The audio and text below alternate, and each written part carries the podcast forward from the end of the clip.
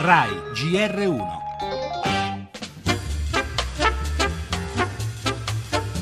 2015 è andato meglio del 2014. È stato un buon anno che ha visto in alcune delle principali sfide che sembravano impossibili da vincere un segno che finalmente torna ad essere un segno positivo. Un premier sbruffone che vive in un mondo di autostima insopportabile, in realtà all'estero ci prendono in giro. Abbiamo fatto un anno e mezzo totalmente parlando di riforme, riforme, riforme, riforme. Adesso io vorrei raccontare che cos'è l'Italia in termini di bellezza bellezza, di richiamo che ha in tutto il mondo. Il Premier racconta le solite favole perché il paese è fermo, la disoccupazione non scende e la favola renziana che racconta un paese che non corrisponde alla realtà. Se io perdo il referendum costituzionale considero fallita la mia esperienza in politica, quindi questo può essere un incentivo.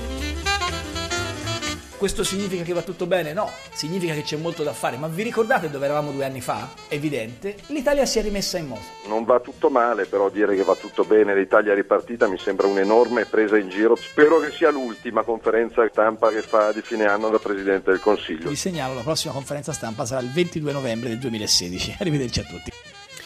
E battute comprese, così parlò Renzi al termine del primo anno vissuto per intero da Presidente del Consiglio. Copione tradizionale per il bilancio di fine 2015, numeri e soprattutto slide alla mano il Premier ha illustrato i passi avanti fatti a suo avviso dal Paese alla faccia degli immancabili gufi che remano contro. E altrettanto tradizionale il copione delle opposizioni che contestano a viso aperto l'ottimismo di Renzi e le speranze di una ripresa economica. Alle critiche dei partiti abbiamo sentito Brunetta, Fico e Salvini Salvini si aggiungono quelle dei sindacati, le ascolteremo poi nel corso del giornale. In un prevedibile gioco delle parti c'è però un elemento in più. Renzi punta tutte le sue fiche sulla riforma costituzionale, fino a definire il referendum confermativo, probabilmente ad ottobre, una sorta di spartiacque non solo per l'esecutivo ma per il suo stesso futuro politico. Nel giornale anche le notizie sull'inquinamento nelle grandi città, per ora inefficaci i blocchi del traffico. Oggi i sindaci incontrano il ministro dell'ambiente. Dall'estero la lotta all'ISIS nei raid americani in Siria, morto uno degli organizzatori delle stragi di Parigi, due arresti in Belgio e in Veneto espulso un marocchino che inneggiava Daesh.